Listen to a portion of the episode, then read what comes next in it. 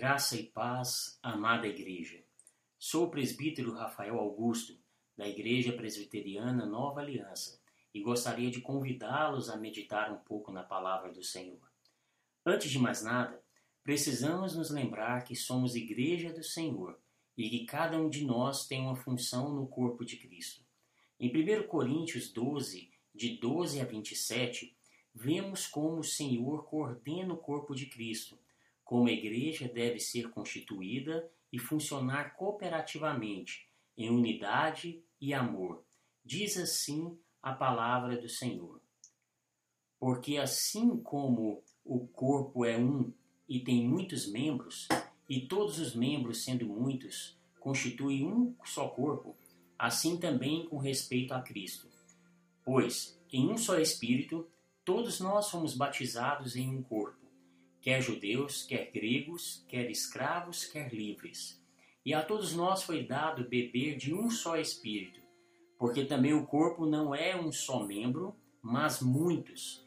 Se disser o pé, porque não sou mão, não sou do corpo, nem por isso deixa de ser do corpo.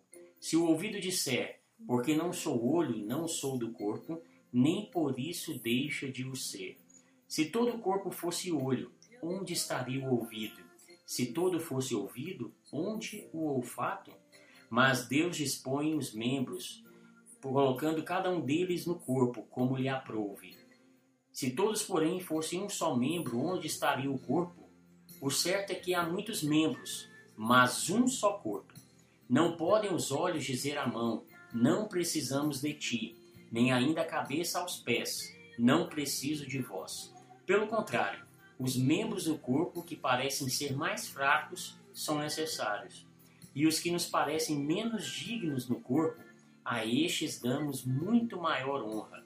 Também os que em nós não são decorosos revestimos de especial honra, mas os nossos membros nobres não têm necessidade disso.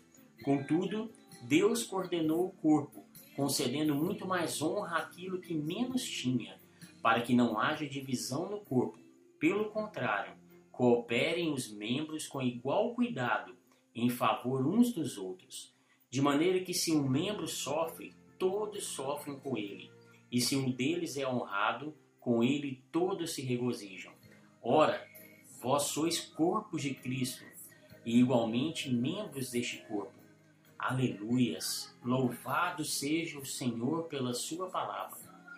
Vemos aqui nessa passagem que o apóstolo Paulo nos exorta a praticarmos os dons espirituais que nos foi dado, de modo que sejamos ativos e missionais. Precisamos compreender que não podemos fazer tudo sozinhos, nem tampouco deixar que um pequeno grupo de pessoas façam tudo sozinhos e que fiquemos apenas observando e criticando essas ações. Cada um de nós tem uma função no corpo de Cristo e nenhuma dessas funções é menosprezada pelo Senhor, mas cada uma tem o seu valor. Devemos nos dispor a cooperar e servir com aquilo que de melhor podemos oferecer. Você tem um valor. Identifique o dom que o Senhor lhe deu e o coloque em prática. Gostaria então de apontar algumas atitudes que, como igreja, precisamos ter para que o corpo funcione em harmonia a fim de glorificarmos e exaltarmos o nosso Deus. Em primeiro lugar, você deve orar pela igreja e pelo seu crescimento. A oração deve ser uma prática diária do cristão. Através dela, expressamos ao Senhor nossa gratidão e anseios. Em segundo lugar, assista à igreja trabalhando. Assistir aqui é prestar assistência e não ficar olhando. Jesus veio para servir e nos deixou este exemplo. Em terceiro, você deve ajudar a solucionar os problemas da igreja e não arrumar problemas. Evitar fofocas, picuinhas, conflitos, mas se esforçar em praticar o fruto do Espírito, que é amor, alegria, paz, longanimidade ou paciência, benignidade ou beneficência, bondade, fidelidade, mansidão, aquele que é brando e domínio próprio. Em quarto, você deve contribuir financeiramente para a obra. O Senhor nos deu a responsabilidade de sermos generosos e contribuir para a provisão dos recursos necessários para a manutenção da obra. E em quinto lugar, ter cuidado com o bom testemunho. A nossa vida deve ser pautada no bom testemunho. Devemos permitir que as pessoas olhem para nós e vejam a imagem do Senhor Jesus. Ter uma vida espiritual bem alicerçada pela palavra nos encherá do Espírito Santo para que possamos proclamar as virtudes daquele que nos chamou das trevas para a sua maravilhosa luz. Que o Senhor nos abençoe e que possamos viver sempre em comunhão e amor uns com os outros. Vamos orar? Senhor, obrigado por essa palavra. Que aprendamos a amar uns aos outros e a obedecermos a tua palavra. Que a tua igreja seja fortalecida e prevaleça sobre todo o mal deste mundo.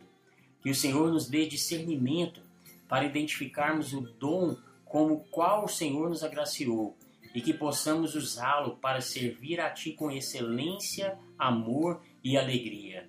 Que possamos proclamar as boas novas de Cristo e ser instrumentos do Senhor em todo lugar que estivermos. Que o corpo de Cristo seja ajustado e coordenado para a honra e glória do Teu santo nome. Louvado seja o Senhor hoje e sempre. Em nome de Jesus. Amém. Que o Senhor nos abençoe, amados. Fique em paz.